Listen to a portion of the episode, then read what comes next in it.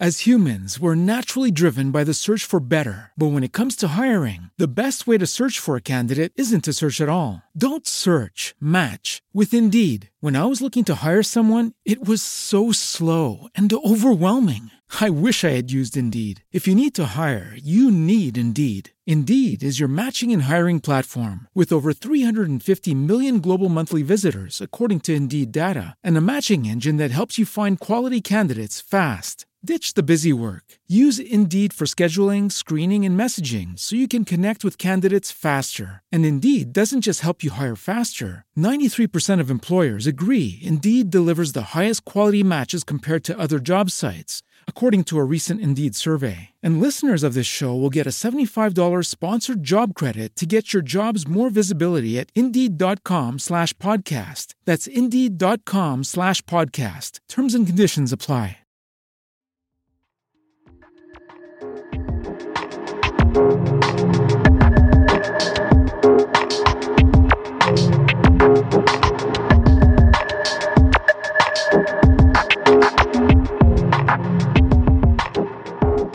Buongiorno a tutti, sono Andrea Panizzon, consulente finanziario partner di Copernico SIM. Sia i ribassisti che i rialzisti del mercato azionario americano attualmente riducono la loro posizione al modo in cui l'economia risponde all'adeguamento della politica monetaria da non convenzionale ed ultra lassa a convenzionalmente restrittiva. L'ipotesi ribassista per le azioni non è cambiata per tutto l'anno, continua a basarsi sul fatto che il rimbalzo ampiamente inatteso dell'inflazione nell'ultimo anno ha costretto le principali banche centrali a passare dalle politiche monetarie ultra facili, non convenzionali, adottate dopo la grande crisi finanziaria, che mirava a scongiurare la deflazione, a politiche monetarie convenzionali e restrittive volte a ridurre l'inflazione. In prospettiva il copione ribassista suggerisce che le prospettive per i titoli azionari restano tali perché la brusca inversione della politica monetaria causerà probabilmente una recessione che continuerà a deprimere i multipli di valutazione e anche gli utili. In questo scenario continueranno a scoppiare bolle e ci saranno molti altri danni collaterali all'economia globale e ai mercati finanziari come è successo durante la grande crisi finanziaria.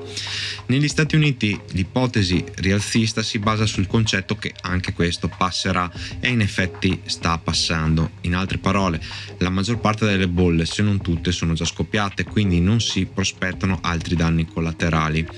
È probabile che la Fed aumenti il tasso dei fondi federali altre due volte prima della fine di quest'anno e poi faccia una pausa l'anno prossimo quelli che stanno già piangendo perché la liquidità del mercato dei treasury è limitata farebbero bene a riflettere su cosa potrebbe fare il tesoro e la Fed se le cose dovessero peggiorare.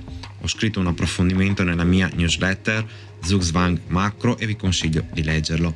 Link come sempre nella descrizione della presente puntata la politica monetaria è diventata abbastanza restrittiva da moderare l'inflazione senza causare una recessione.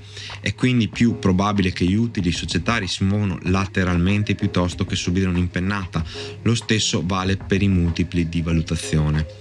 La stagione degli utili che sta procedendo sembra migliore di quella preventivata dagli osservatori ed infatti lo standard Poor's 500 non è crollato. Lo scenario rialzista non è tanto rialzista però quanto quello ribassista, ma è certamente molto più ottimista. Consideriamo ora quanto segue. Secondo la narrativa ribassista, il mercato toro dal 2009 al 2021 è principalmente da attribuirsi alle politiche monetarie ultra facili della Fed e dalle altre principali banche centrali. Queste politiche sono state ampiamente giustificate dalle forze deflazionistiche scatenate dalla grande crisi finanziaria. Il risultato è stato che tutte le principali banche centrali hanno mancato i loro obiettivi di inflazione al 2%. Questa è stata la scusa per attuare le cosiddette politiche monetarie non convenzionali, tra cui le politiche dei tassi di interesse zero, le politiche dei tassi di interesse negativi, le politiche di controllo della curva dei rendimenti e il quantitative easing proprio quando sembra che queste politiche non convenzionali fossero diventate la nuova normalità, nell'ultimo anno l'inflazione si è impennata in tutto il mondo e ora tutte le principali banche centrali stanno cercando di contenere i tassi di inflazione che superano ampiamente i loro obiettivi del 2%. Negli Stati Uniti il tasso di inflazione globale PCED è salito oltre il 2% a marzo 2021 ed ora è al 6,2%. Nell'Eurozona il tasso di inflazione headline CPI ha superato il 2% a luglio 2021 e si attesta ora a un livello record del 9,9%. In Giappone il tasso di inflazione globale CPI ha superato il 2% nell'aprile 2022 ed ora è al 3%. La Fed e la Banca Centrale Europea stanno quindi aumentando i tassi di interesse e attuando una stretta quantitativa. Lo shock di questa grande immersione della politica monetaria ha fatto impennare i tassi di interesse e crollare i prezzi delle azioni in tutto il mondo. Il grafico preferito dagli orsi mostra la relazione tra lo Standard Poor's 500 e le dimensioni del bilancio della Fed. Il primo è aumentato del 609% dal marzo 2009 al 3 gennaio 2022. Nello stesso periodo le attività della Fed sono aumentate del 1005%, passando da 760 miliardi di dollari nel marzo 2009 a 8 1.400 miliardi di dollari nel gennaio 2022. Il 5 gennaio 2022 la Fed ha pubblicato il verbale della riunione del Open Committee del 14-15 dicembre 2021. Il verbale comprendeva una lunga sezione intitolata Discussione delle considerazioni sulla normalizzazione delle politiche. Il comitato ha esaminato i precedenti episodi di aumento del tasso dei federal funds e ha considerato le dimensioni e la composizione appropriata del bilancio della Federal Reserve nel lungo periodo. La parola deflusso in relazione alle dimensioni del bilancio è apparsa 10 volte nei verbali. Ad esempio, molti partecipanti hanno ritenuto che il ritmo appropriato del deflusso del bilancio sarebbe stato probabilmente più rapido di quello registrato durante il precedente episodio di normalizzazione. Il programma di QT della Fed è iniziato a giugno di quest'anno e ha cominciato ad accelerare a settembre. All'attuale ritmo di deflusso di 95 miliardi di dollari al mese, il patrimonio della Fed scenderebbe di 2,8 trilioni di dollari dal massimo storico di 8,5 trilioni di dollari raggiunto nel maggio 2022 a 5,7 trilioni di dollari entro la fine del 2024. Gli orsi ritengono che ciò continuerà a far scendere i prezzi delle azioni. Potrebbero avere ragione ma si tenga presente che il PE a termine dello Standard Poor's 500 è già sceso da 21,5 il 3 gennaio di quest'anno a 15,9 venerdì scorso, quindi ha già scontato in buona parte il passaggio della Fed da una politica monetaria accomodante a una restrittiva. Veniamo all'ipotesi rialzista. Attualmente l'ipotesi rialzista per le azioni statunitensi è che un atterraggio morbido dell'economia sia più probabile di un atterraggio duro.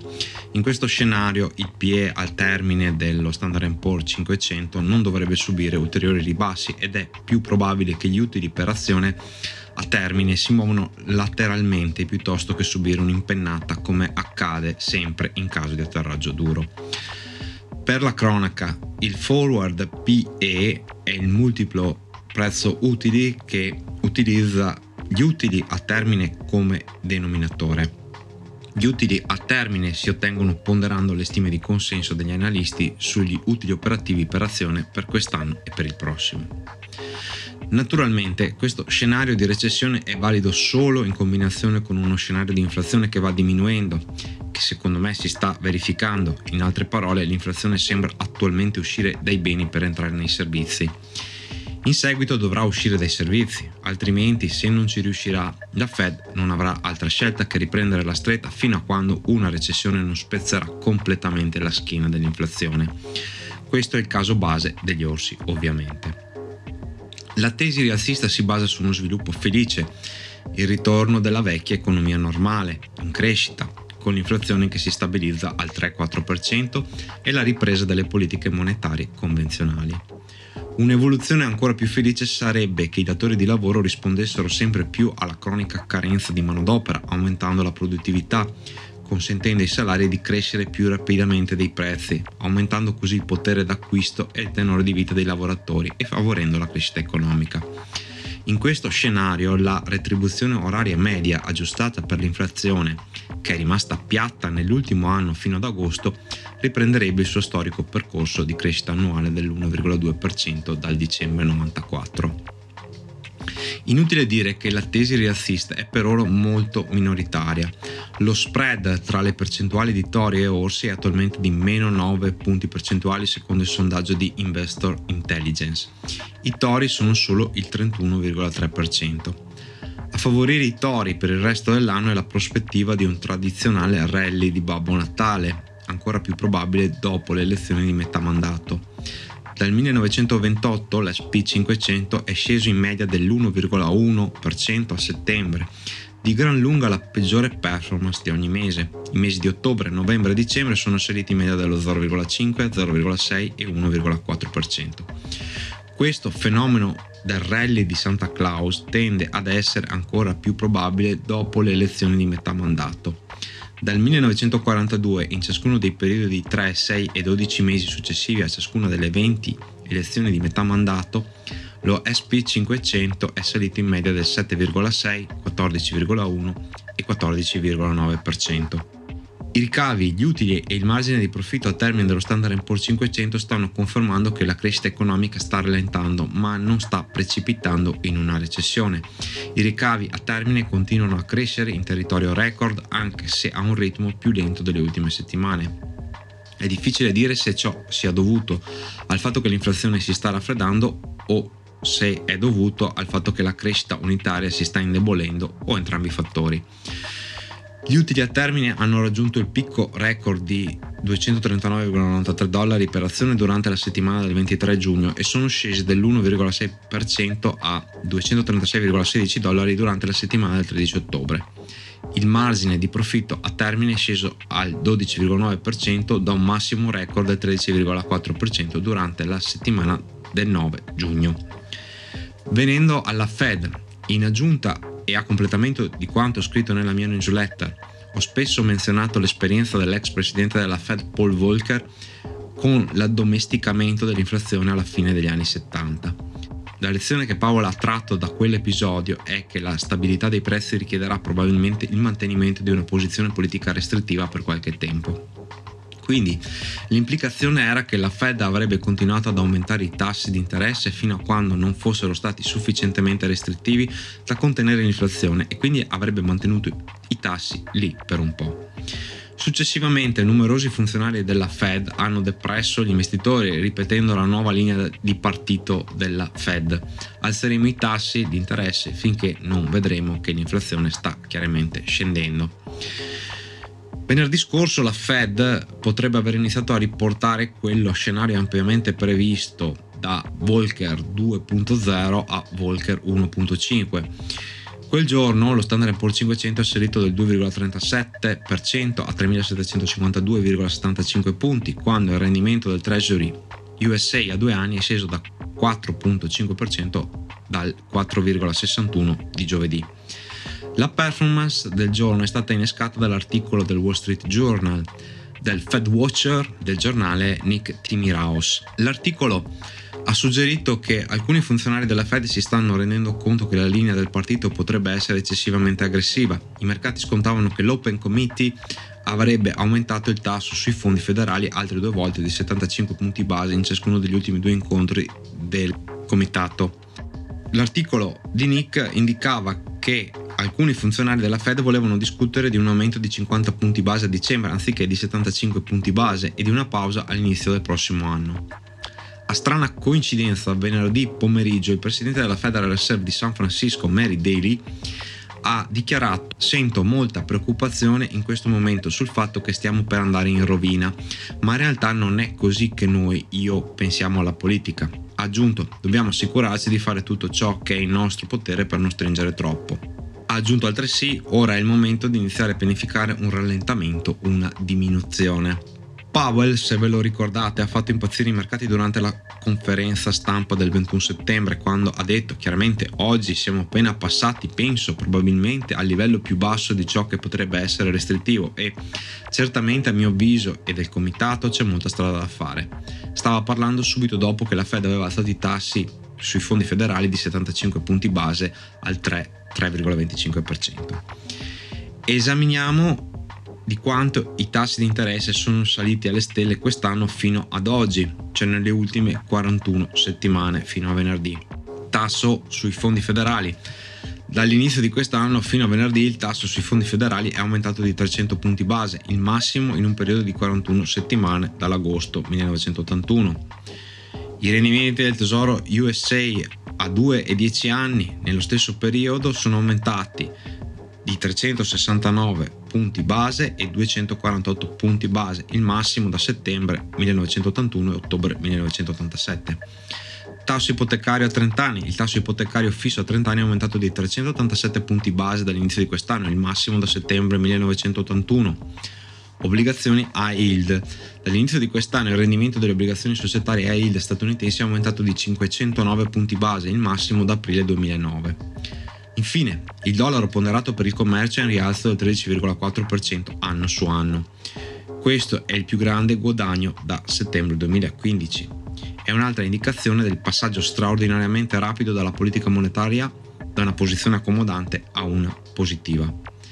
In conclusione mi sembra che la politica monetaria sia ben al di sopra del livello molto più basso di ciò che potrebbe essere chiamato restrittivo. Penso sia molto restrittiva. Stanno forse aspettando di vedere che gli impieghi e il tasso di inflazione CPI diminuisca? non lo sanno guardando alle altre recessioni che prima accade nel mercato immobiliare, già fatto, poi gli ordinativi delle imprese, già avvenuto, poi gli utili che si sono contratti e solo alla fine gli impieghi in maniera decisa i CPI? Ne dubito. In più c'è un promemoria costante dal mercato delle obbligazioni di cui ho parlato appunto nella newsletter e sono le obbligazioni a comandare il mondo. Qualcosa finalmente comincia a profumare di pivot e l'azionario vive di queste cose. Se questo potenziale rally azionario del quarto trimestre si verificasse sarebbe probabilmente tra i più odiati della storia, visti gli scudi alzati da parte di molti investitori, ma i mercati orso sono anche questo. Vedremo cosa succede, soprattutto nella prima parte del prossimo anno. Non penso che per l'azionario i problemi siano risolti, ma credo che debbano essere risolti i guai delle obbligazioni. Vi lascio così un po' sibillino rimandando a futuri episodi. Potete contattarmi al mio indirizzo email panizzon.a-copernicosim.com